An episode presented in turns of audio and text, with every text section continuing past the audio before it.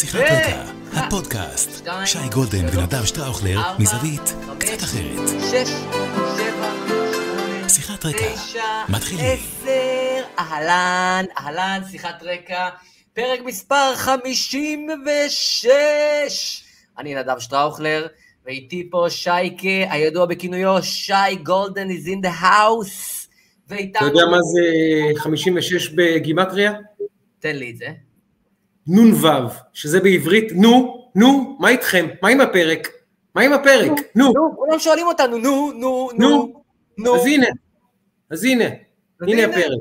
רציתם, קיבלתם. אנשים. עסוקים. כן, כן, תשמע, בכל זאת, אה, תכף נעשה רגע איזה, כאילו, רפרנסים וכאלה, אבל רק נגיד שאיתנו בקוקפיט רני אשל שממקסס אותנו, עורך אותנו, מפיק אותנו, מלהק אותנו, מקמבץ אותנו ומחפק אותנו. אז אה, רני is in the house also.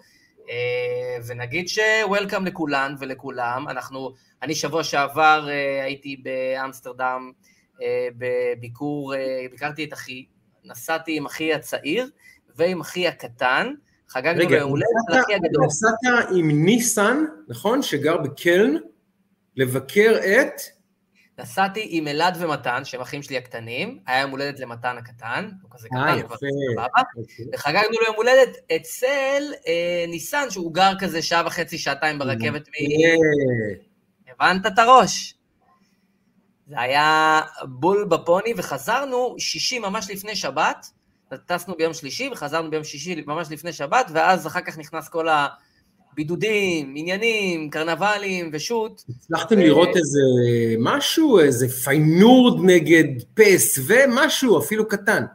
אז אני יכול להגיד לך שדיברתי אפילו עם אה, חברנו אה, אורן יוסיפוביץ' יוסיפון, שהשתתף פה באחד הפודים בתחילת, ה, בתחילת הדרך, ו... והאמת שדיברתי איתו כי רציתי לנסוע לאיינדהובן, לראות את המשחק של זהבי. אממה, גם זהבי פצוע, וגם אין קהל במגרשים שם, כי בהולנד קורונה כאילו על ההיסטור. אז אין. קהל, אין זהבי, דילגנו. למרות שאני הייתי בארנה באמסטרדם, אה, נדמה לי שלוש או ארבע פעמים, מגרש ממש כיפי לכדורגל, מי שאוהב, זה ממש חוויית אה, צפייה, יש להם גם קטע ענק ענק, אנקדוטה. הם עולים במחצית, אה, יורדים למחצית, ואז עולים, ואז איך, מה ה-Q שלהם לעלות? אתה שומע את בוב מרלי ברקע, Don't worry about the thing, ככה נכנסים למגרש, זה נהדר. אז, אה, אז היינו אמסטרדם, היה ממש טוב. אבל נו, נו, ונו, הנה, אז אה, חזרנו. ולא רק שחזרנו, זאת גם הזדמנות לאחל לך מברוק, אח שלי היקר, על התוכנית החדשה, ולא רק זאת, גם זאת, כי את פרק החולצות, אני, אה, הנה, אני כבר נותן לך, לא, אני רואה אמסטרדם כתום, אז אני ל- עושה אחד ועוד אחד, יוצא לי שתיים. לקח לי זמן, אבל הגעתי לזה שאחד ועוד אחד זה שתיים. אם הד- אם כתום, זה כנראה האורנג', שזה סמל בית המלוכה ההולנדי, ואתה לובש כתום, היית באמסטרדם, יש לי תחושה שאיכשהו זה מסתדר, האירועים האלה. איך זה מסתדר? הנה, אני אראה לך איך זה מסתדר, אנחנו, אני כבר אזרים אותנו לפרק החולצות, וזה יתחבר בדיוק לעניין, כי אני היום עם, שימו לב, שימו לב, כמובן, נבחרת הולנד, ומי מי פה, מי בא, מי, מי בא במיוחד כדי להרים לך? ראינו, ראינו את חוליט, ראינו, היה כבר חוליט, היה כבר ון בסטן, מי נשאר? רייקארד. לא? זה במיוחד? בשבילך. יואו, יואו, יואו, יואו, יואו. יוהאן, יוהאן, יוהאן קרויף, כי יוהאן קרויף, איזה מספר הוא? הם ה-14 הגדול. אגב, מי שלא ראה את הסרט החולצה מספר 14, ראית את הסרט הזה? לא. אתה מוכרח, אני מחפש לינק, אולי יש ביוטיוב, החולצה מספר 14, זה סרט אה, דוקומנטרי מהראשונים שנעשו על כדורגל, על קרויף, תקשיב, מי שרואה אותו אומר, אני מאוהב. גם היום כשאתה רואה אותו, אתה אומר, זה מוצרט, הוא מוצרט, הוא מוצרט האיש הזה היה, מוצרט. ממש, ממש, ממש, גם כשחקן, מה שנקרא, וגם כמאמן, הביא הישגים כבירים להולנד, לאייקס, אה, לברצלונה, אה, התור ההולנדי בברצלונה, זה כמובן אה, מורשת שלו בין היתר, ו- ואני היום עם 14, כדי לפרגן לידידי ורעי, ולערוץ החדש, ערוץ 14, ולתוכנית שלך, חביבי, אני... תן, תן אני- קצת מאחורי הקלעים, תן קצת. אני, אני כבר הפעלתי את. ה... א', הפעלתי כבר את העורכת שלנו, בתיה, בכדי שמר שטראוכלר ימצא זמן בין עיסוקיו, שלל עיסוקיו. זה לא סתם נדב מהפוד, זה אחד מיועצי התקשורת באמת הבכירים והעסוקים במדינה, וזה שהוא נמצא פה, הזמן הזה שווה הרבה כסף להרבה לקוחות. לא נוותר, לא נוותר. הוא מעדיף אתכם, הוא מעדיף אתכם. אה, אבל אה, מה רציתי לומר? כן, שבכל זאת, ערוץ 14, מעבר לזווית האישית שלי, בהחלט משמח, תוכנית בוקר, אני גם צריך להתרגל, להתעורר בשעות שאני לא, לא ידעתי שאנשים חיים בהם בכלל, קל וחומר עובדים, אבל הנה, חוזרים לזה. אז 4.45 כל בוקר, עבדך הנאמן, משכים קום הרבה לפני הנץ החמה, הרבה לפני קריאת שחרית ותפילת שחרית, הרבה לפני, ונוסע כל הדרך אל אה, מודיעין כדי אה, לתת לצופי ערוץ 14 תוכנית הבוקר, יש לי עמיתה מצוינת, שמה הדר מילר, אבל הסיפור הוא לא אני, הסיפור הוא מה שקורה עכשיו, ערוץ 14 נמצא, זה רגע היסטורי, קטן, אבל היסטורי בכל זאת בדברי ימי התקשורת בישראל, אני מקווה שנוכל לסמן את התאריך הזה, אה, נר ראשון של חנוכה, כמה זה היה בנובמבר? 30 או 29? לא זוכר כבר. 28 אני חושב, או 29. 8, כן. כתאריך שבו אה, הצטרף אה, לתקשורת המיינסטרים בישראל ערוץ נוסף. Mm-hmm. אה, הוא לא על חשבון 12, הוא לא על חשבון 13, הוא לא על חשבון 11, הוא לא על חשבון אף אחד, יש מקום לכולם תחת השמש, והגיע הזמן שערוץ 14 אה, יהיה חלק ממשפחת העמים של התקשורת בישראל, בכדי שהציבור הדי גדול, הייתי אומר אפילו רוב הציבור בישראל, יהיה לו בית. בית תקשורתי, הוא יוכל לבחור כמובן, הוא יוכל להמשיך לצפות במה שהוא רוצה, המדינה הזאת היא חופשית ועדיין מותר לצפות במה שרוצים בטלוויזיה, אבל שתהיה אלטרנטיבה, זה הכל, אלטרנטיבה אה, לתקשורת אה, האחרת שאנחנו נחשפים אליה יום יום, אולי גם נדבר עליה היום קצת.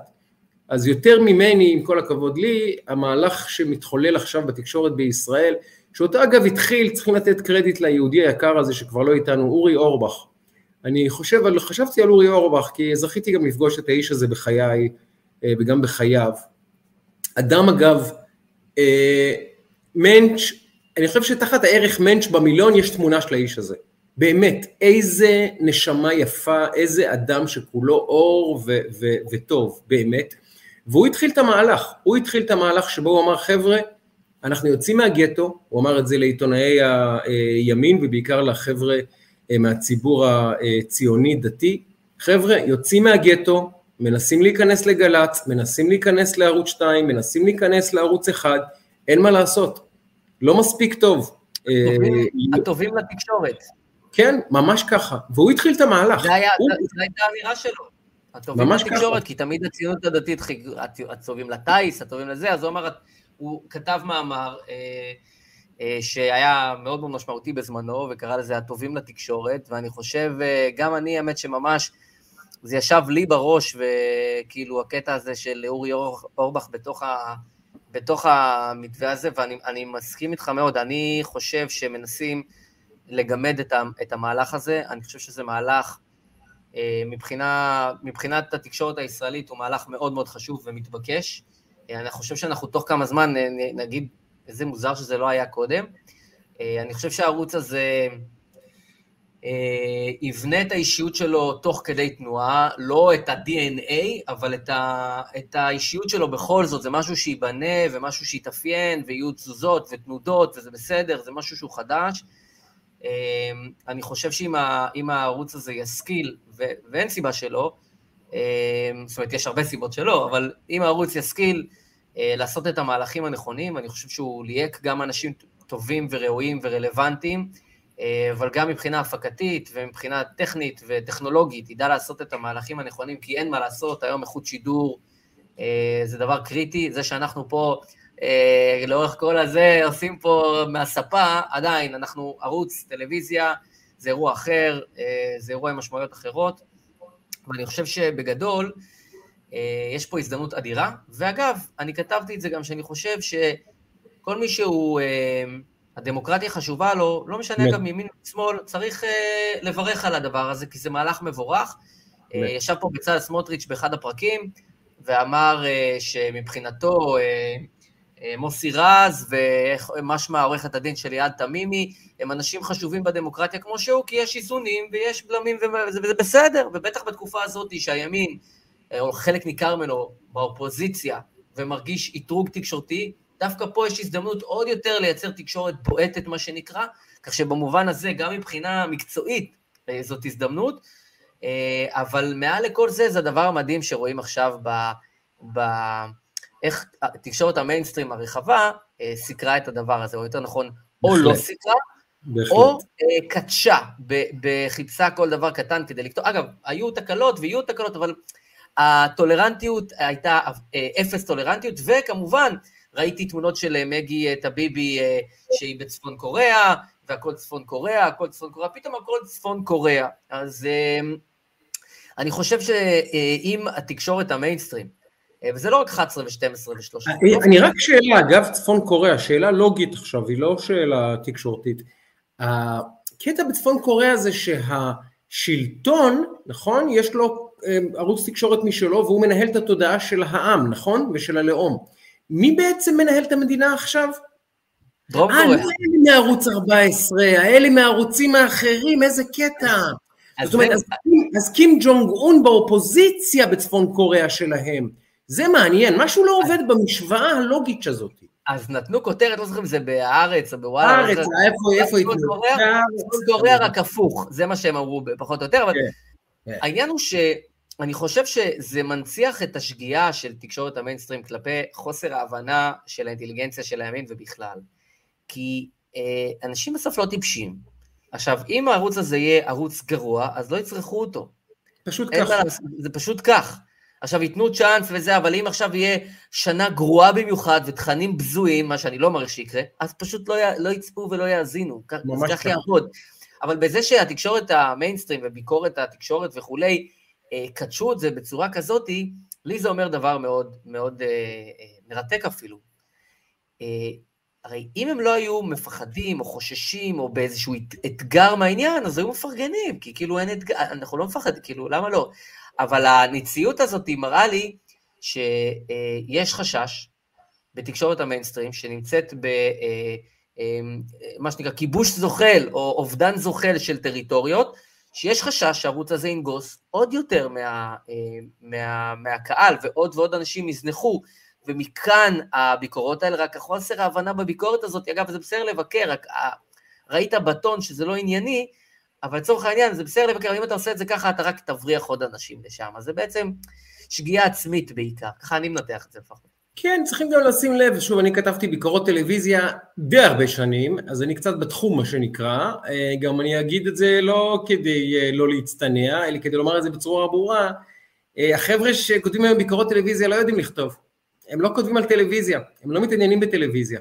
כל הטקסטים על טלוויזיה, גם אגב על טקסטים על פרסומות לקוטג', גם על טקסטים, אני מתכוון, מכוון בעיקר לידידנו רוגל אלפר מהארץ, שאם הוא יכתוב על אה, ביקורת, אה, על, לא יודע, פרסומת לפסטרמה, על אה, שידור של משחק הנבחרת, על קליפ, על קלופ של נועה קירל, המילה פשיזם ונתניהו יוזכרו בה.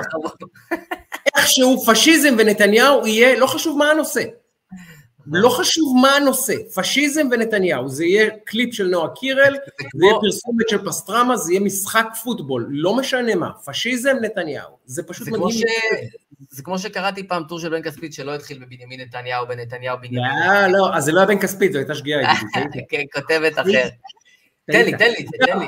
אגב, אין ספק שהאדם שהכי ייפגע יום אחד כשנתניהו יחליט, מה שנקרא, לתלות את, ה, את, ה, את הג'קט, אה, זה יהיה בן כספית. אגב, אנשים, אני חייב, זו הערה שחלפה לי בראש, והנה הזדמנות טובה לומר אותה, אה, אחת ההאשמות נגד כל עיתונאי שעובד בערוץ 14, כל עיתונאי, היא שהוא אה, מתפרנס מנתניהו, ושכל מה שהוא עושה זה בעצם לחלוב את העטינים שנקראים נתניהו. אני כן. רק שאלה, מי עשה יותר כסף מנתניהו בשנים האחרונות, אני או בן כספית? מי פרסם ספרים על נתניהו ועכשיו מהדורה שנייה מתוקנת? אני או בן כספית? מי כותב כל שבוע, ואני לא אגיד לכם מה המשכורת שלו כי אני יודע אותה ואני לא אוהב גם צנעת הפרט שלו, על נתניהו כל שבוע, כל שבוע את הטור שלו וכל יום. אני או בן כספית?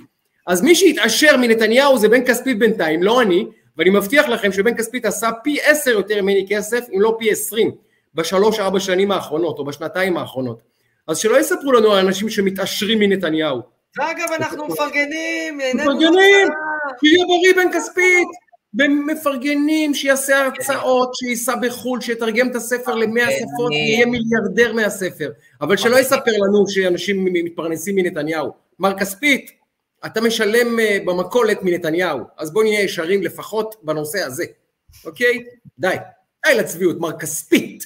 איזה בן כספית זה, תאמין לי. יום אחד, יום אחד, אולי, אולי יום אחד, אולי, אולי תנוח על הירוח, ואני אספר לך כמה סיפורי בן כספית, למרות שאני לא רוצה לספר את הדברים האלה, כי אני, בניגוד לאנשים אחרים, יש דברים שכשהם קורים בחדרים סגורים, וזה, יעביר אותנו תכף לניר חפץ, הם צריכים להישאר בחדרים סגורים. אז יש לי הרבה סיפורי חדרים סגורים על בן כספית, ואני אחסוך אותם מהציבור, בגלל שאני אדם ישר, בגלל שיש לי איזושהי ג'נטלמניות עדיין נשארה בי, מה שבן כספית אגב לא עושה. הוא כמובן, הוא, הוא, הוא, הוא ילך למשטרה אם יהיה לו משהו שהוא יוכל אה, להשתמש בו, זה האיש. אה, לדעתי הוא הלך למשטרה אגב. ברור, לכן אני את המשטרה הזאת, לכן. אני אעשה בקצרה את אני אעשה בקצרה את החולצה, כי יש כן, לנו כן, הרבה כן. מאוד מאזינות וצופות וצופים. הנה מרום, עכשיו החולצה שלי, 56, 56, אז אני... ידידי, אני אוהד פוטבול, בפוטבול 56 הוא מספר אה, שכיח. עכשיו, אה, הקבוצה ש... אה, כי זה, יש שם מספרים מ-1 עד 99, כי יש בכל קבוצה 53 שחקנים בסגל. אבל למה 56 הוא שכיח? אה, זה מספר מאוד שכיח בקרב שחקני הגנה. לשחקנים בפוטבול יש לכל עמדה, יש את המספרים שמותר לה ללבוש.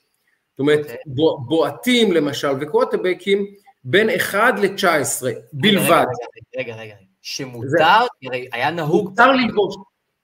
אם אתה, אני לא רוצה לסבך את זה ואני גם לא רוצה שנאבד צופים, כי הרבה צופים לא, אני לא רוצה לסבך אותם מפוטבול. אבל תבהר לי, אני חייב להבין את העניין.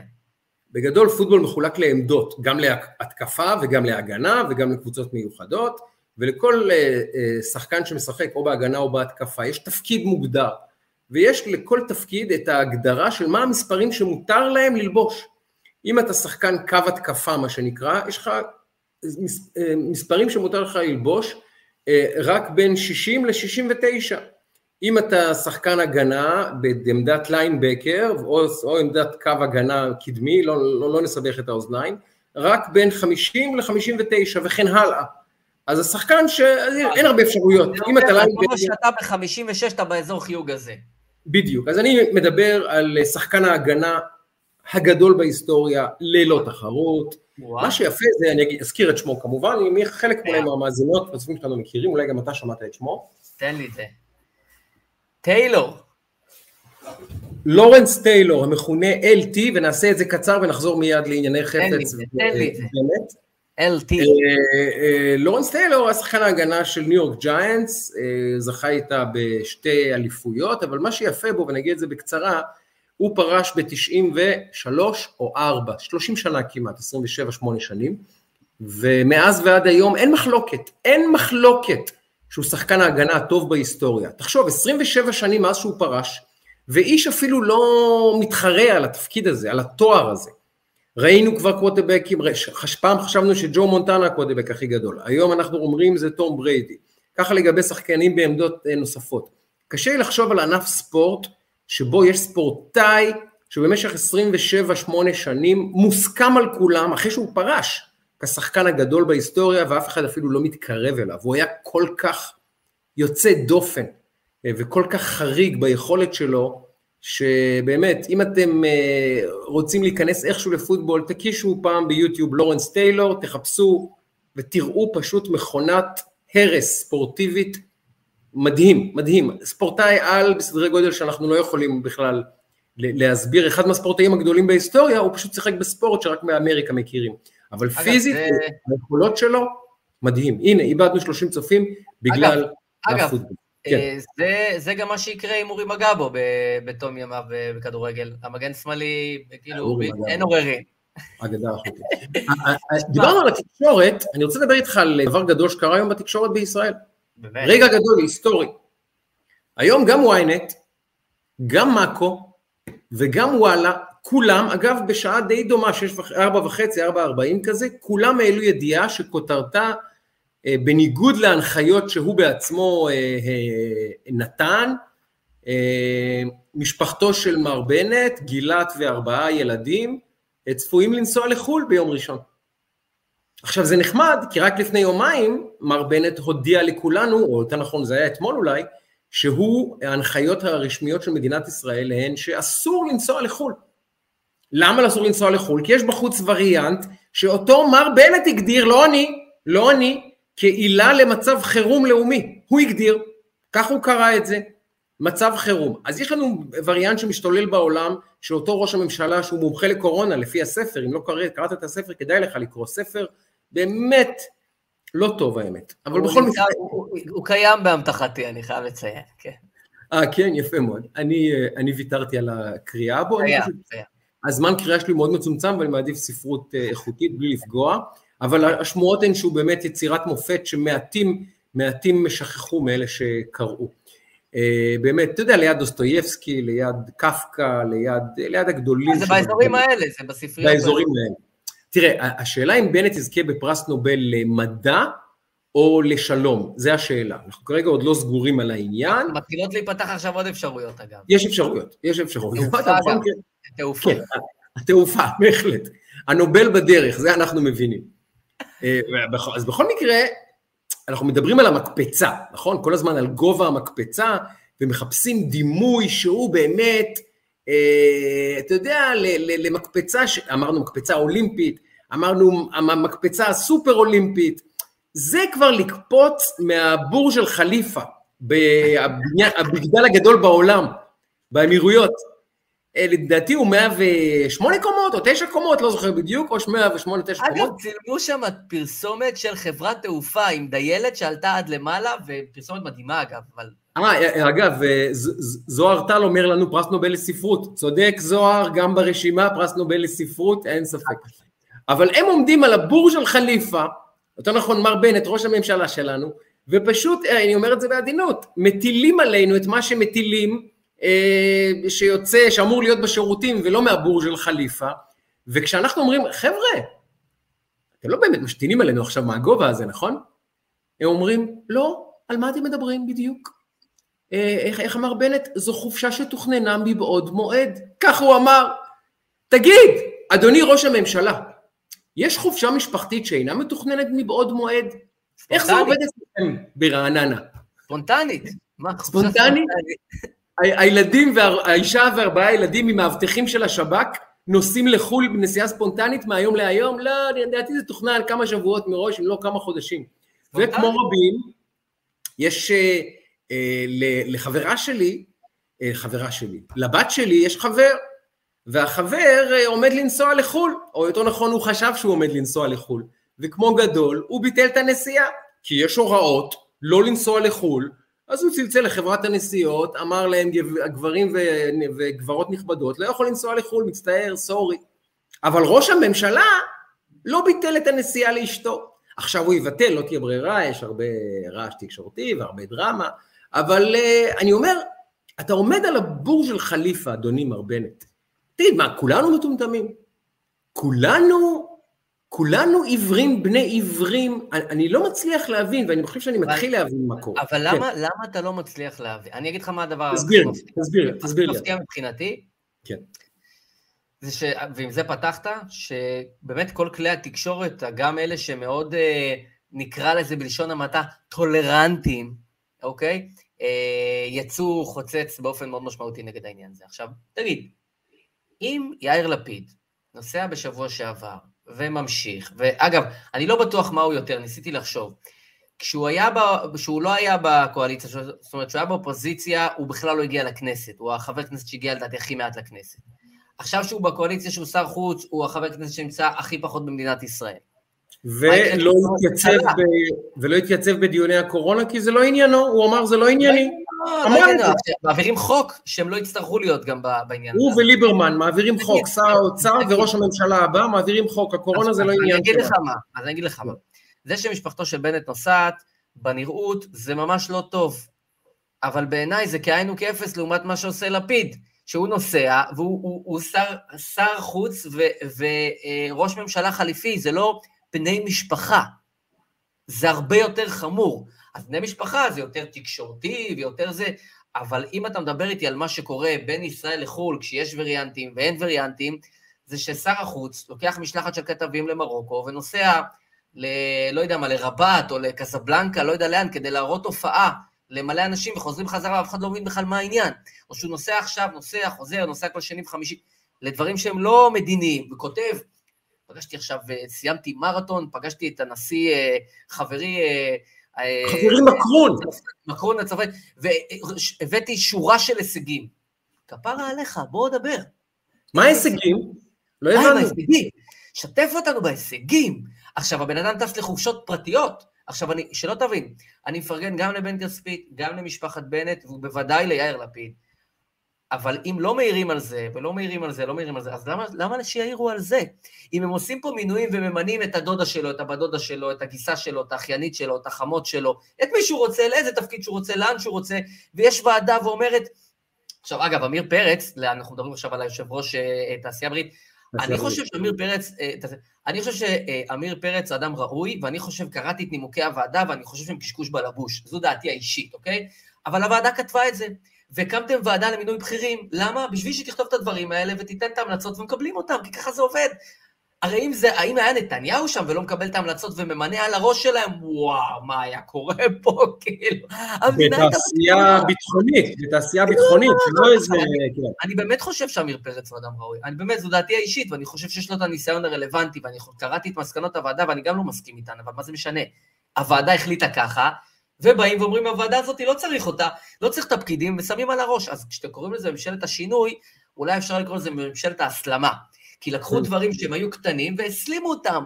את הנורבגים, את כל סקנדינביה הביאו, כל דבר פה לוקחים שהיה קטן, לקחו את זה, ב, ב, ב, אתה יודע, במקפצות זה כבר ברמות שבאמת בור של חליפה, ואז אומרים, מה? גם קודם עשו את זה? מה אתם רוצים ממני?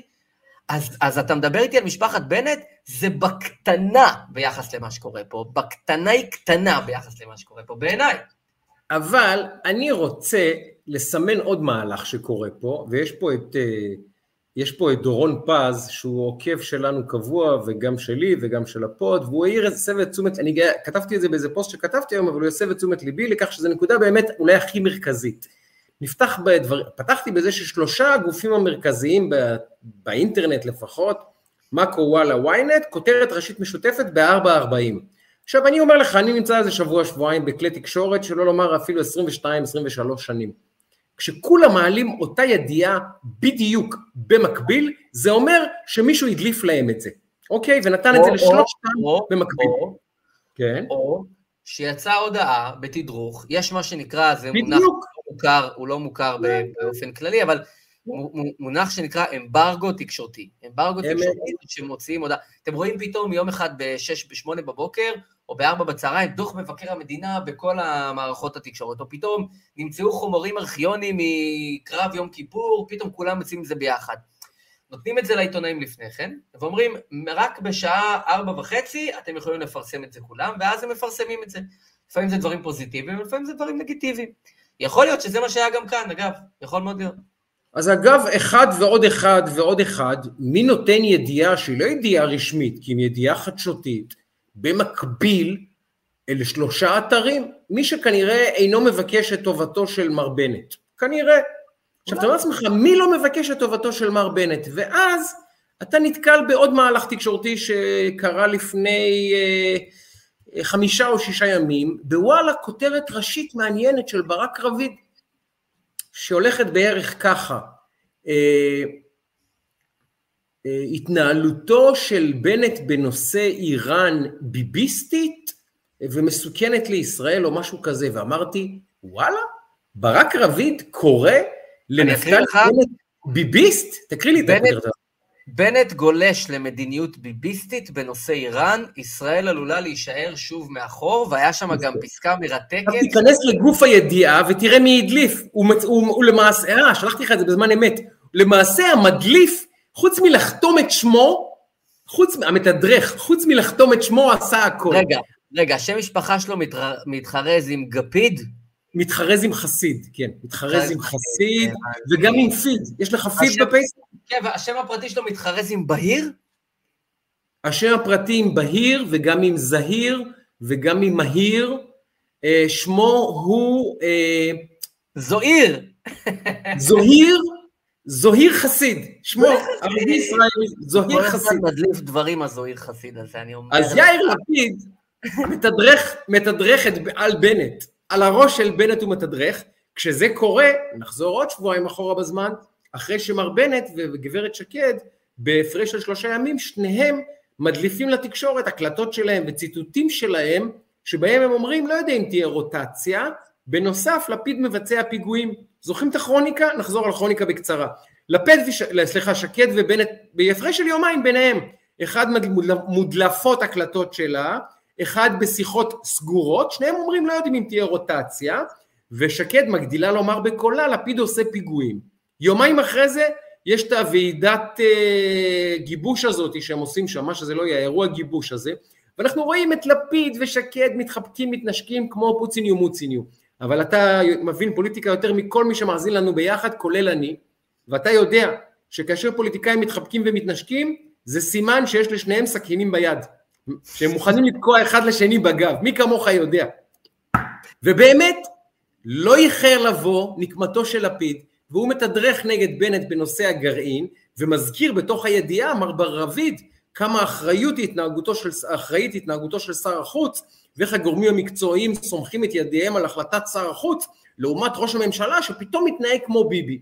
והנה, עכשיו פתאום כל העיתונים על בנט על הראש, על זה שהוא יוצא לחופשה משפחתית. מי מתדרך את ynet? מי מתדרך את ברק רביד שקרא לבנט ביביסט ו, אה, אה, אה, וכולי וכולי? ידידנו לפיד. אז אנחנו עכשיו רואים מאחורי הקלעים מלחמת קול בקול בין ראש הממשלה לחליפי. זה קורה מעל הראש שלנו בתקשורת. אבל החיבוקים, הנשוקים, האהבות, תדעו, כבר שלושה שבועות הם מתדרכים אחד נגד השני, מדליפים אחד נגד השני, ומלכלכים אחד על השני. זה קורה לנו עכשיו ממש מול העיניים. לכאורה, לכאורה. הכל לכאורה. פשוט צריכים לדעת לקרוא את האותיות הקטנות, כמו שאומרים, או בין השורות. אז אה, אם תשאל אותי לגבי האופטימיות שלי, אה, או לא אופטימיות, הערכה שלי לגבי ההישרדות של מר בנט בשנתיים לגמור את הקדנציה, היום אני אפילו אה, יותר פסימי ממה שהייתי, או יותר נכון יותר אופטימי ממה שהייתי, שהוא לא גומר שנתיים. אני חושב שמתחיל שם דם רע מאוד לזרום בין שני האנשים האלה, רע מאוד מאוד מאוד. לפיד לא שכח שאמרו שהוא עושה פיגועים.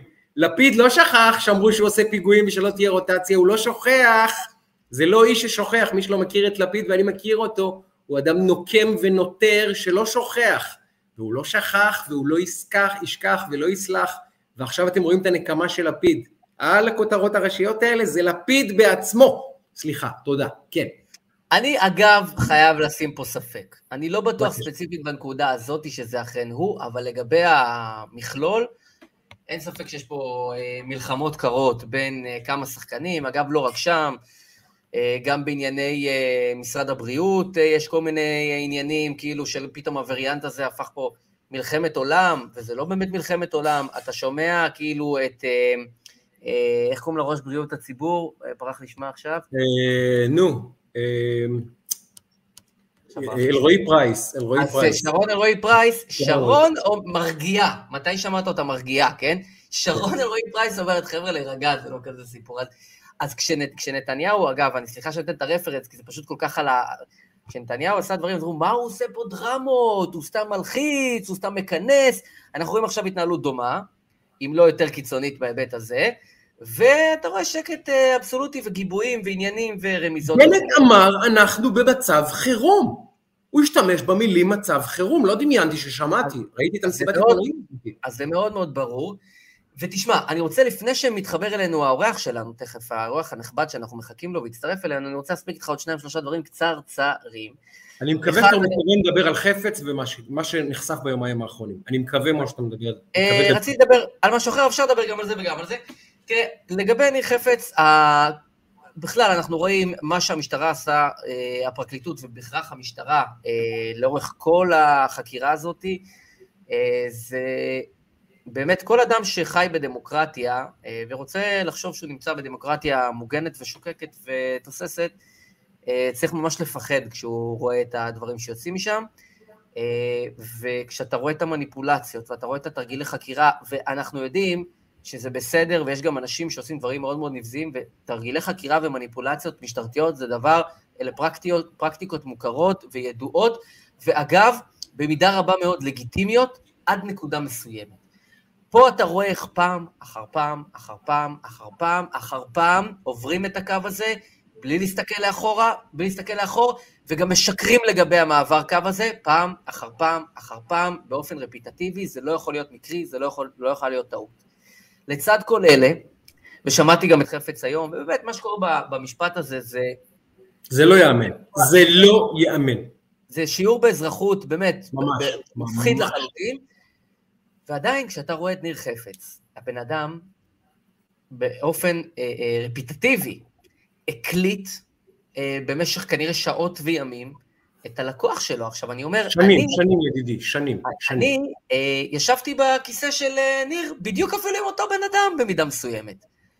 לא העליתי על דעתי, לא איתו ולא מעולם עם אף לקוח שלי בשום צורה, וגם אני לעולם לא אחשוב על זה, להעלות על דעתי לעשות כזה דבר. עכשיו, עזוב יועץ ועבודה אינטימית עם לקוח, שיש לקוח בצד השני. בין בני אדם.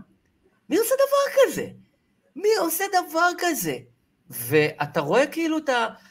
את... זאת שיטה, זה לא איזה אירוע נקודתי, זאת שיטה. ובעיניי זה מעשה נבלה ברמה הכי נמוכה. אגב, אלמלא ההקלטות, קרוב לוודאי, שחפץ היה מוצא את עצמו או בכתב האישום, או באופן אירוני, מחוץ לאירוע הזה בכלל. כי מה שקרה זה, תשים לב מי שני העדים המרכזיים של הפרקליטות. אחד, מר ישוע, שגם הוא, יש לו אובססיה להקלטות. הבן אדם מקליט כל דבר שמתקרב אליו בכלל. אתה אומר בוקר טוב לו כי אתה שליח מה, מהפיצה, הוא מקליט אותך, לוודא שאין פה משהו שיזיק לו יום אחד. אותו דבר ניר. ושוב, גילוי נאות, עבדתי עם ניר, הייתי סגן העורך שלו, ואני אפילו מחבב אותו ברמה האישית. אבל uh, ניר, uh, מה לעשות, הקליט את העובד, את הבוס שלו במשך תקופה ארוכה מאוד מאוד מאוד. אגב, בדיוק בשביל יום הפקודה הזה, שבו יום אחד מישהו ידפוק לו בדלת והוא יוכל להגיד, חברים, יש לי הקלטות. הקלטות נועדו בעצם לכסתח, על, לכסתח אותו ולשמור על ישבנו, ו, ובאמת, באופן אירוני, הפרקליטות אמרה, אהה, אז יש לי ישוע שאמר, אין בעיה, אני אתן לכם הקלטות. הרי, למה ישוע לא הפך להיות עד מדינה? כי ישוע, הוא אמר, אין בעיה, אני אתן לכם הקלטות, תיקחו הכל, רק תשחררו אותי מה, מהכתב אישום הזה, לא רוצה להיות חלק מהעניין, אני אתן לכם הכל. חפץ, מי שזוכר את הכרוניקה, בימים הראשונים אמר לא, אני לא רוצה להיות עד מדינה. אתם יכולים לחקור אותי, אבל עד מדינה אני לא אהיה. ואז הם מתחילים להפעיל עליו לחץ מטורף, מטורף, שהוא פשוט עינוי. מי, ש... מי ששמע את מה שהוא מספר, וזה עד מדינה מספר בבית משפט, עד שיש לו מה להפסיד. זאת אומרת, חפץ עושה את זה מתוך ידיעה, וצריך לומר לזכותו. הוא עולה על הדוכן, מספר את הסיפור, והוא יודע שהוא יכול עכשיו למצוא את עצמו עם ההסכם הזה מבוטל, ואת עצמו בכתב האישום בעוד שבועיים. זה יכול לקרות אגב, אל תהיו המומים אם זה יקרה. הפרקליטות יכולה לומר לחפץ, לא עמדת בהסכם, תודה רבה, עכשיו אתה נאשם בכתב אישום הזה. היא יכולה לומר לו את זה. אבל חפץ הולך לבית משפט ומספר את מה שקורה לו, ואנחנו מגלים שהם פשוט עינו אותו, עינו אותו, ממש, במשך שבועיים, עינויים פסיכולוגיים ברמות מדהימות, אני לא רוצה לחזור. אבל זה. גם לא רק פסיכולוגים, גם דברים שהם מאוד uh, בעומק של כש, העניין. כשהתכלית, נדב, היא לא להוציא ממנו מידע, היא לא לגרום לו אה, אה, לתת להם חומר שאולי ישרת אותם במשפט, אלא הם מנסים, או, או, או, או לחלופין אה, להודות במשהו, אלא הם מנסים לכפות עליו להיות עד מדינה. זה לא ייאמן, הרי זה איכשהו חמק מתחת לרדאר של כולנו. אנחנו אומרים שיטות חקירה והמשטרה, אבל הם מנסים לאנוס אותו להיות עד מדינה. עכשיו, עד מדינה זה פריבילגיה שמקבלים אנשים שרוצים להציל את ישבנם. אם אתה עבריין, ואתה חבר להבדיל מיליון הבדלות בכנופיית פשע, ואתה עד לרצח, אומרים לך, תקשיב, אם אתה לא משתף פעולה כעד מדינה, אתה תשב בכלא על רצח עם כל החברים שלך. אבל לחפץ אומרים את זה, והוא אומר, אין בעיה, אני מוכן ללכת לבית משפט. אומרים לו, לא, לא, לא, לא, לא, אתה לא תלך לבית משפט, אתה תהיה עד מדינה, אתה לא תהיה נאשם. הוא אומר, לא רוצה להיות עד מדינה, אני רוצה להיות נאשם. ואז הם מתעללים בו ממש, עד שהוא אומר, טוב, אני עד מדינה. הם מסמנים את שני האנשים שיש להם הקלטות, כי הם בטוחים שבהקלטות האלה הם ימצאו אוצרות. זה התפיסה שלהם. ואז אנחנו מגלים שאין אוצרות אצל ישוע, אם כבר אוצרות שמזיקות לפרקליטות, אוצרות ככה שמזיקים לפרקליטות, ואין אוצרות אצל אה, חפץ, העדות שלו הסתיימה, זהו, התביעה סיימה איתו אחרי שישה ימים, אין כלום, כלום לא מצאו, כלום, אין שום דבר שמחזק את התיק שלהם, שום דבר. בשביל זה הרסתם את החיים של האיש הזה? הרי החיים של האיש הזה נהרסו, השם שלו נהרס, המשפחה שלו נהרסה, מצבו הכלכלי נהרס, הרסתם את האיש. בשביל מה? אין לכם כלום. תסתכל איזה מרחק הם מוכנים ללכת כדי לגרום לאדם להיות עד מדינה בתיק שההאשמה בו היא מה? תחשוב על מה, זה לא רצח, זה לא אונס, נגיד פרשת הצוללות, פרשה חמורה, נגיד, אבל זה לא זה אפילו. זה הסעיף, זה התיק הכי מעפן, הכי עלוב, הכי לא קשור לכלום שאי פעם הוגש נגד איש ציבור בישראל. מתן שוחד בטובה לסיקור אוהד, איזה קשקוש מקושקש שתוך דקה קרס בבית המשפט. אז בשביל התיק הזה הם מוכנים להרוס את החיים של ניר חפץ. ומה שמפחיד זה שאתה יודע נדב, שאם יום אחד הם יצטרכו ממני משהו, או ממך משהו, הם יעשו לנו אותו הדבר.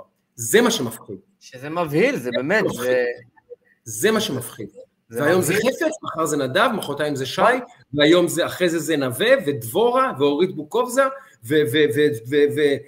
ועמליה פישר, וכולכם, חברים, תדעו, יום אחד פרקליטות תצטרך משהו מכם, שתהיו עדים באיזה משפט של העירייה, לא יודע, שאתם מעורבים בו. תדעו, אתם יכולים לגמור כמו ניר חפץ, שבועיים בעינוי. עינוי, כדי שתהיו עדי מדינה. נחצה פה קו לא אדום, כי אם שחור. והעובדה שכל אבירי הצדק, הברוך, ברוכי קראש למיניהם, לא משתוללים ואומרים חבר'ה, חבר'ה, אם זה המחיר שאתם מוכנים ללכת כדי, המרחק שאתם מוכנים ללכת כדי להרשיע את נתניהו, אז נחצה פה קו אדום, תהיו ישרים, תהיו ישרים, כתבי משפט ופרשני משפט יקרים, תהיו ישרים, תגידו חברים, זה פאול רציני. לפחות את זה תגידו, זה פאול. לא אומרים כלום, כלום. לא, כי אנחנו יודעים שהנדסת התודעה היא לא רק להבליט דברים, גם להצניע דברים, דיברנו על זה פה לא אחת. אה, אתה צריך, אתה, אתה תבדוק אם אתה יכול למשוך עוד כמה דקות, ואני מזמין את האורח שלנו. לא, בדקתי, כתבתי כבר, ואמרו לי שמונה וחצי אני מתחיל שיחת זום, לצערי. אוקיי, אז אני מצרף את האורח שלנו מיד. אה, אנחנו נספיק איתו מה שנספיק, ולאחר מכן אנחנו, אה, סליחה שאני... קורה לפעמים, אתה מבין? זה דברים שאתה לא יכול לעשות בערוץ 14, מה תעשה? לא. אתה צריך לקנח את האף עכשיו באמצע שידור, זה אתה יכול לעשות בפודקאסט, אתה לא יכול לעשות בערוץ 14. לא. עד שהאורח שלנו יצטרף, אה, אנחנו לא נפספס ולא נוותר, ואני אומר לך כבר... כמה ימים לאברה? בדיוק, זה מה שרציתי לומר לך, שאנחנו היום למעשה 2,642 אה, לילות. וימים שאברה מנגיסטו אה, נמצא בשבי החמאס. אנחנו מקבלים הרבה הודעות על, על בכלל על מה שקורה איתו. לנו אין מידע יותר מאשר שיש לאחרים, לצערנו הרב מאוד, אבל אנחנו כמובן מתפקידנו ולקחנו על עצמנו ואנחנו מקפידים על כך, אה, להציף את הנושא הזה בכל שבוע של אברה, ואנחנו בתפילה, אנחנו בחנוכה. אתה אנחנו... רואה את המספר? כן, זה ש... ש... למעלה משבע שנים. שבע שנים נקודה שתיים, זה אומר, אה, כן, זה שבע שנים ושל... ושלושה חודשים, האיש הזה יושב אה, אה, בכלא, זה לא ייאמן. זה לא, נכון. לא בכלא, בשבי, לא ייאמן. ולא לא שם, קיבלנו ממנו עוד חיים. מילה אחת לא שמענו ממנו, לא אנחנו כמדינה, ויותר חשוב מזה, המשפחה שלו. זה לא ייאמן. זה לא ייאמן. אה, זה, זה אחד, באמת, זה אחד האירועים, אה, אני לא יודע אפילו אה, איך להגדיר את זה, מרוב שזה מזעזע וקשה למשפחה ובכלל, ואנחנו באמת לקחנו על עצמנו את העניין הזה. אה, רגע אחד לפני שמצטרף אלינו האורח שלנו, שאני אציג לך אותו, אולי אתה רואה אותו עכשיו אצלך? תראה אם אתה רואה אותו. אני, אצרף אותו אלינו לשיחה, הנה מוחמד, שלום מוחמד. הנה, זה כיף. מוחמד, אתה שומע? אני שומע, איך אתם שומעים? אה, שמת אותו במרכז, כי ככה ראוי. אנחנו את האורחים שלנו שמים במרכז. כן, אז אני אציג ואגיד...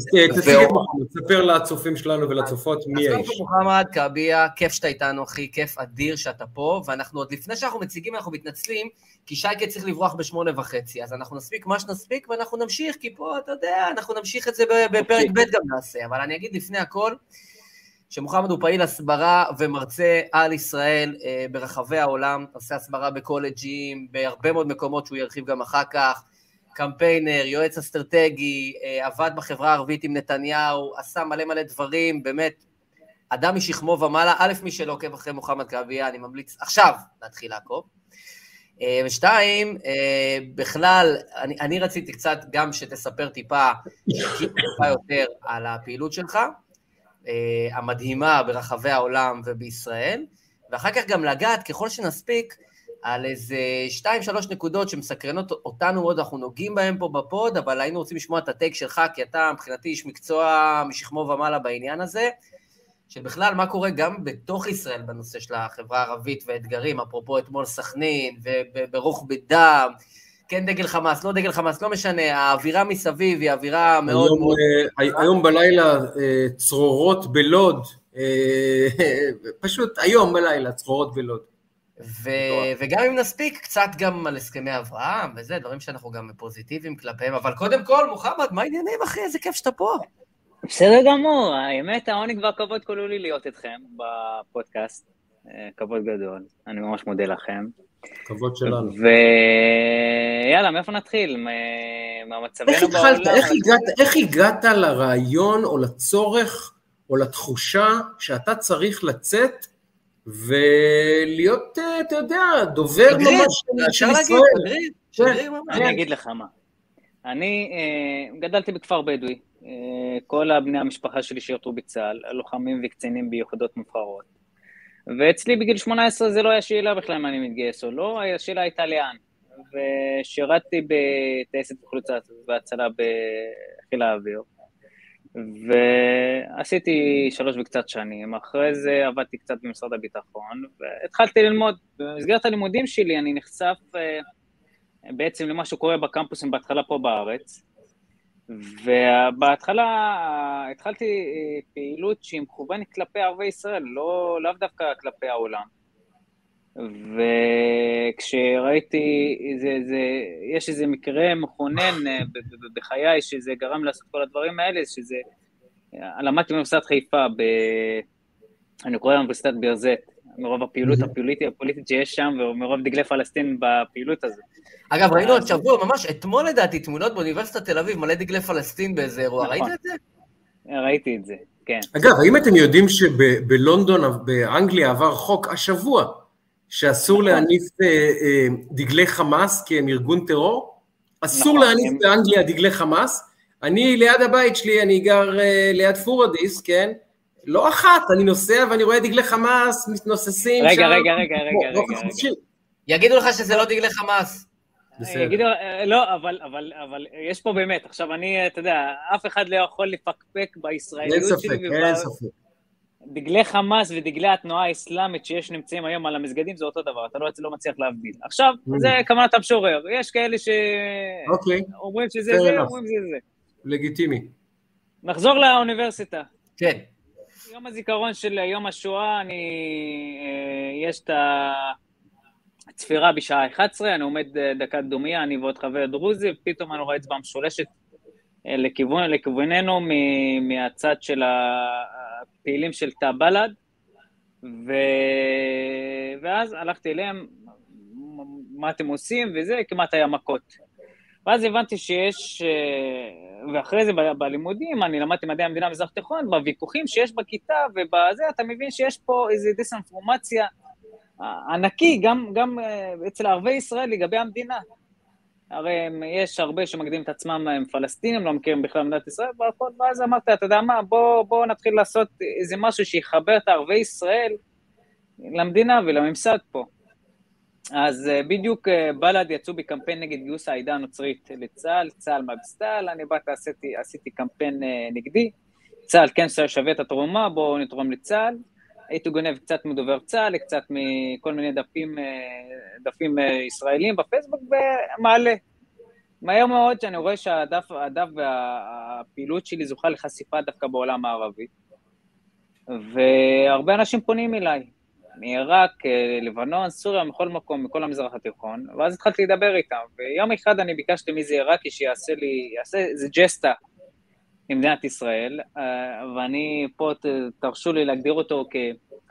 קצת עשה דבר, דבר פסיכי, שהלך, לקח את הדרכון שלו, הדרכון העיראקי, ועמד על אחת, אחד הקשרים הכי מפורסמים של החידקל, ושם שלח דרישת שלום למדינת ישראל, ובסוף אמר, עם ישראל חי בעברית, והסרטון הזה זכה, זכה לחשיפה מאוד גדולה. ואחרי זה, בזכות הפעילות הזו בניו-מדיה, התחברתי לכל מיני ארגוני הסברה, והתחלתי להסתובב בעולם, בקמפוסים, ולספר על הסיפור שלי כערבי ישראלי.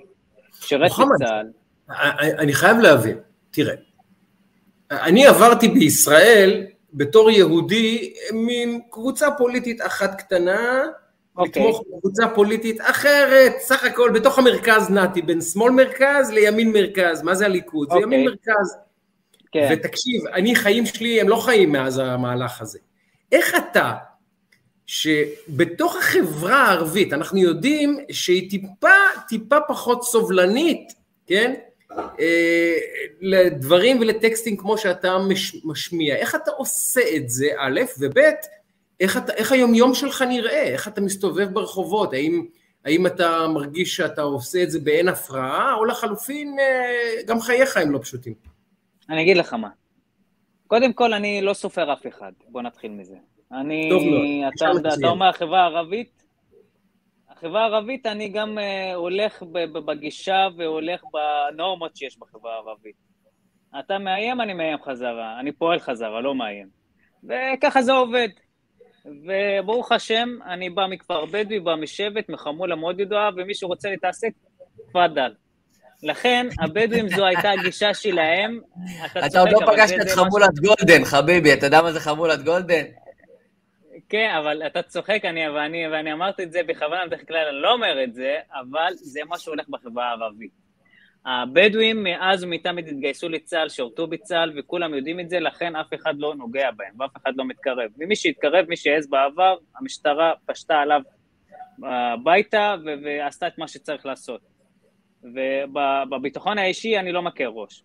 אבל פה אתה נגעת במשהו, דווקא אני מקבל דברי נאצה מהצד שאתה עברת ממנו הרבה יותר, הרבה יותר מאשר החברה הערבית. ברור, קל מוחמד, הייתי אומר לך את זה מראש אגב. אני אומר לך מה, יש, הקבוצה שאתה עברת ממנה, הם חושבים שהם האפוטרופוס של החברה הערבית, של ערבי מדינת ישראל. אתה מבין? אתה ערבי, אתה צריך לחשוב ככה, ואתה צריך לחשוב ככה, לא, אלה, אלה גזענים, אלה קיצוניים, ואתה, ואתה צריך אה, אה, ללכת נגדם וכל הדברים האלה. עכשיו, אני אישית כמוחמד, עד לפני 3-4 שנים, או בוא נגיד 5 שנים, הייתי א-פוליטי, לא עניין אותי שום דבר. אמרתי, ימין ושמאל זה עניין של יהודים, עזבו אותי בשקט, אני ערבי, יש לי את הצרכים שלי כערבי. ואז כל העניין של, של התיקים של נתניהו והחקירות של נתניהו, וכשראיתי, התחלתי לראות את uh, דרוקר, ואני פה מודה לו שהוא, את אהבתי ואת הערכתי ותמיכתי בבנימין נתניהו, זה בזכות דרוקר. רביב ודרוקר, וכשהתחלתי לראות שהם מחפשים את הבן אדם, עזוב, לא מקצועית, לא מחפשים אותו על מה שהוא עשה, הם מחפשים, מחפשים אותו אישית. רגע, מוחמד, אני עיתונאי, יש לנו כותרת, הכותרת הולכת ככה, מוחמד כעבי, הנקודותיים, רביב דרוקר הפך אותי לביביסט. אוקיי? יש לנו כותרת. אגב, אמת, אמת. אני נזכר בשיחתנו עם יאיר נתניהו, שאמר משהו דומה, נדמה לי על גיא פלג. גיא פלג הפך, אוקיי. הוא אומר, גיא פלג הכניס אותי לחיים הפוליטיים. עד אז לא הייתי עסוק בכלל בזה. אז רביב דרוקר הפך אותך לביביסט, כל הכבוד, אוקיי. אמת, אני לא, לא רציתי, ואחרי זה התחלתי לראות על מה הם מדברים, התחלתי לחקור, לבדוק מה מומי, ואז אני, אני רואה שיש לנו פה מנהיג גדול, וכולם מחפשים אותו על, על שטויות. אתה מבין? במקום שיתעסקו בעיקר, מתעסקים בטפל, ואחרי זה אני מתחיל להבין, ואחרי, כשאני מתחיל לחקור ולקרוא ולהבין ולהשוות דברים, מה שעושים לנתניהו למה שעושים דברים אחרים, במקומות אחרים, שלא עושים במקומות אחרים, סליחה, זה... זה אז אני אומר שהבן אדם, וואלה, פה צודק. ואז אני באמת מתחיל אה, להעריך ו... ו, ו, ו רגע, וכשאתה נוסע לאוניברסיטאות בעולם, וכנסים, ופוגש שם פלסטינים, ומוסלמים, אה, איך הם מגיבים אליך? קודם כל, הרבה פעמים בהתחלה, כשהם רואים אותי, מקבלים את השוק של החיים ואומרים שאני יהודי שמתחזה לערבי. ואחרי זה אני צריך להסביר את עצמי ו... וצריך להוכיח שאני ערבי. אז אני, אני אתחיל לדבר במבטא ערבי ובשפה ערבית, ואז אוסף להם את הדרכון והכל.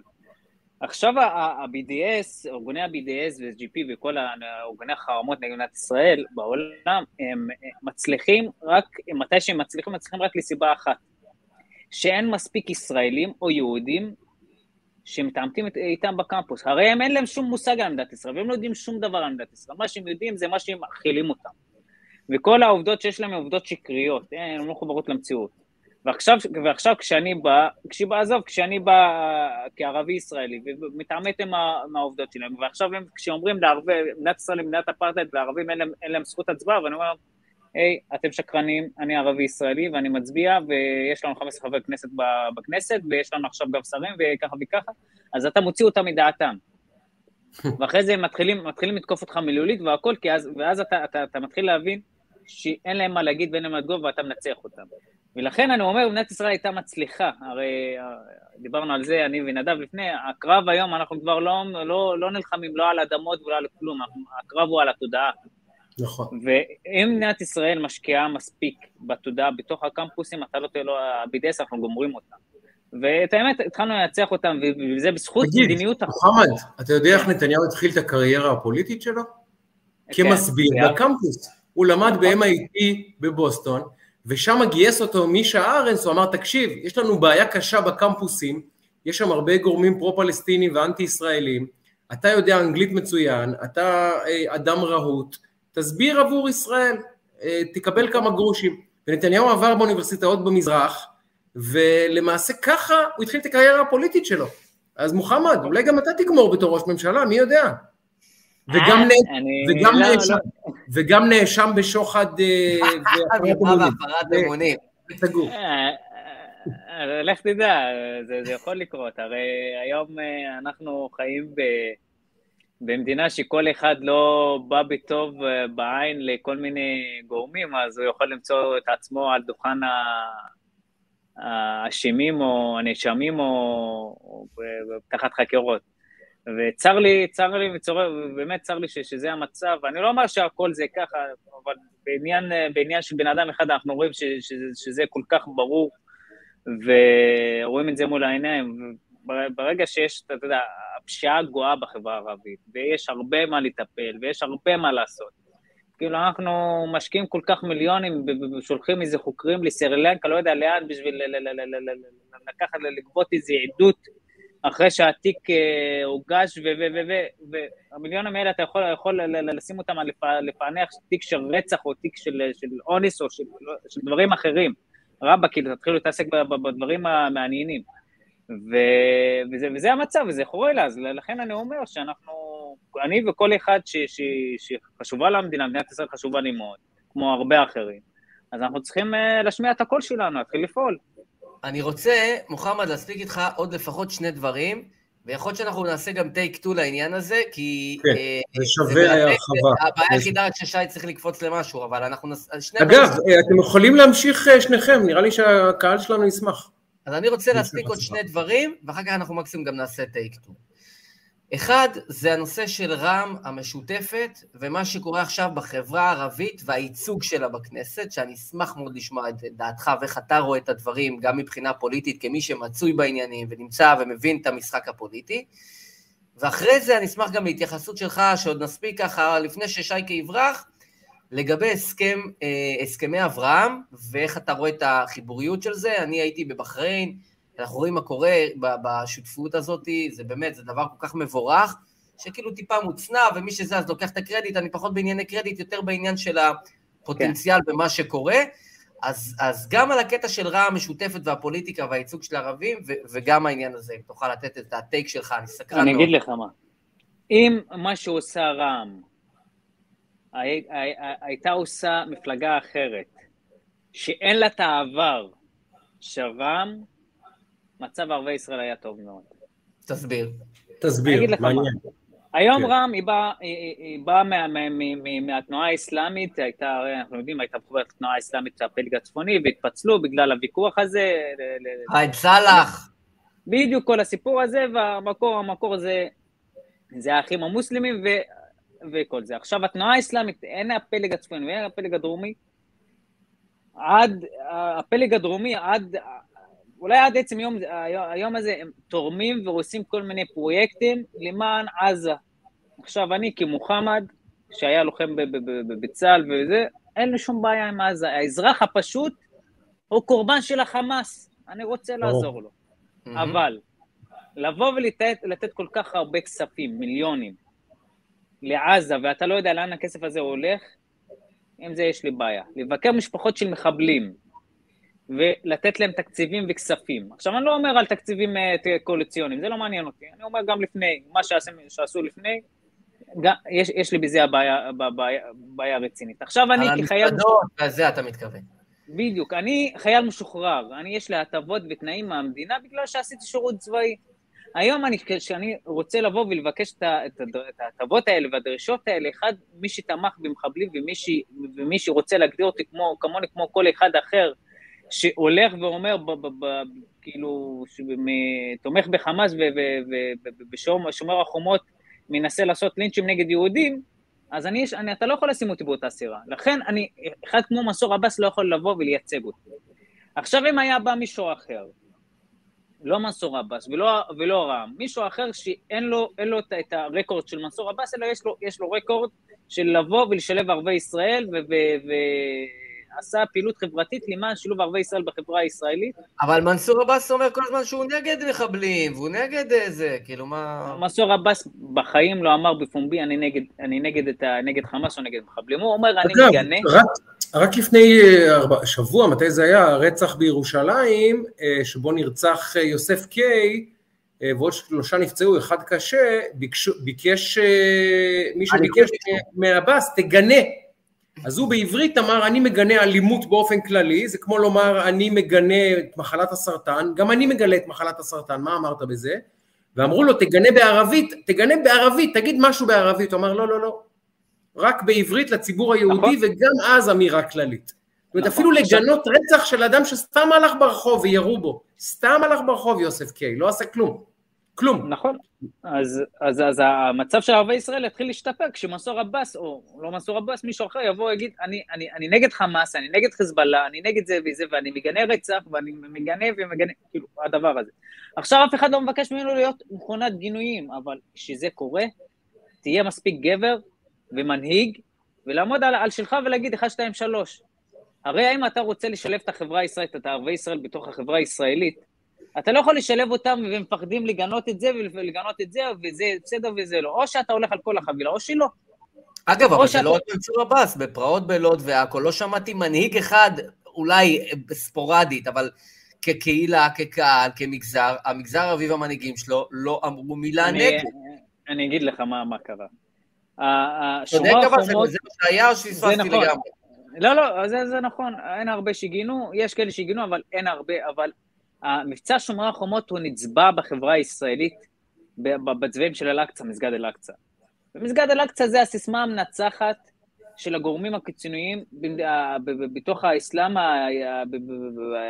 התנועת האסלאמית בתוך מדינת ישראל ובתוך החברה הערבית. היום תבוא ותדבר עם החברה, עם ערבי ישראל, על פלסטין וזה, זה לא מעניין אותם. אבל ברגע שאתה תגיד להם, אל-אקצא או משהו, זה טרמינולוגיה מנצחת, ומי שהשתמש בה, הראשון שהשתמש בה זה החאג' אל-אמין אל-חוסייני, ועד היום, כאילו, משתמשים בה, אפילו עד המבצע האחרון. אל תעשה, כאילו, אל, אל תגיד לה זה, בס, רק תגיד להם את מסגד אל-אקצא בסכנה ואת הסיסמה הזאת, ואתה כבר משלהב ומלהיט את הרוחות בחברה הערבית. לכן אף אחד לא רוצה לקחת, להכניס את עצמו לתוך הדיון והוויכוח הזה לגבי אל-אקצא, כי אל-אקצא בשביל כולם זה, זה גבול, אי אפשר לגעת. אל-אקצא קדוש, גם לנו יש מקומות קדושים, הכותל קדוש לנו וכולי וכולי, הכל בסדר. אני רוצה לשאול אותך, אבל תגיד, אה, אני, יש לי, באמת, אני מכיר המון המון המון ערבים ישראלים, ויש לי הרבה חברים ערבים ישראלים, גם למדתי איתם וגם עבדתי איתם, ואני גם שכן של הרבה מאוד וזה, אני ממש, ואני אומר לעצמי, הפער בין האנשים שאני פוגש, שמה שמעניין אותם זה חיים אזרחיים, רוצים פה לחיות בסך הכל, לגדל את הילדים, לשלוח את הילדים לחיים שהם יותר טובים, לעומת הנציגים בכנסת שעסוקים רק בדבר אחד, פלסטין, פלסטין, פלסטין, פלסטין, פלסטין, פלסטין, פלסטין. תסביר לי גם, אם גם הפער הזה שאני מרגיש וחווה הוא נכון גם ברחוב, ואם הוא נכון, ומרבית הציבור הערבי דואג יותר לחיים הרגילים שלו, כמו כל אדם נורמלי, למה הנציגים שלהם בכנסת עסוקים רק בדבר אחד? אני אגיד לך מה. אה, היום מנסור עבאס, אם היה מתפצל מהרשימה המשותפת ולא אומר שאנחנו חייבים להיות חלק מה, מהקואליציה ואנחנו חייבים להיות חלק מהמשחק הפוליטי הישראלי, הוא לא היה מקבל 30 אלף קולות. הוא קיבל את, את ה-150 או לא, לא יודע, 160 אלף קולות רק בגלל שהוא אמר, אני, משחק, אני חלק מהמשחק, אני לא בכיס של זה ולא בכיס של זה, ואני רוצה להיות חלק מהקואליציה. מעניין, נדב, זו אנשים... תובנה מעניינת, זו תובנה מעניינת מאוד.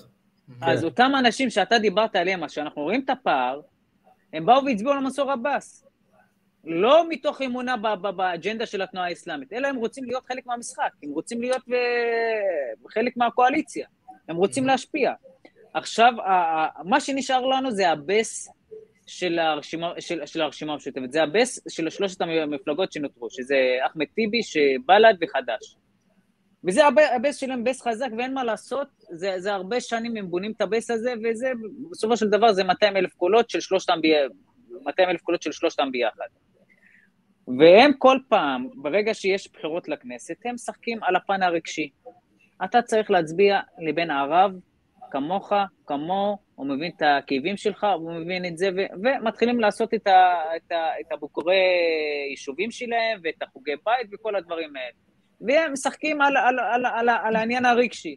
רגע יבוא ערבי וישמע את הדברים האלה, והוא לא, לא כזה מחובר למציאות הישראלית, הוא לא כזה מחובר למה שקורה, ולא... זה, בעיקר, אז הוא מאמין לדברים האלה.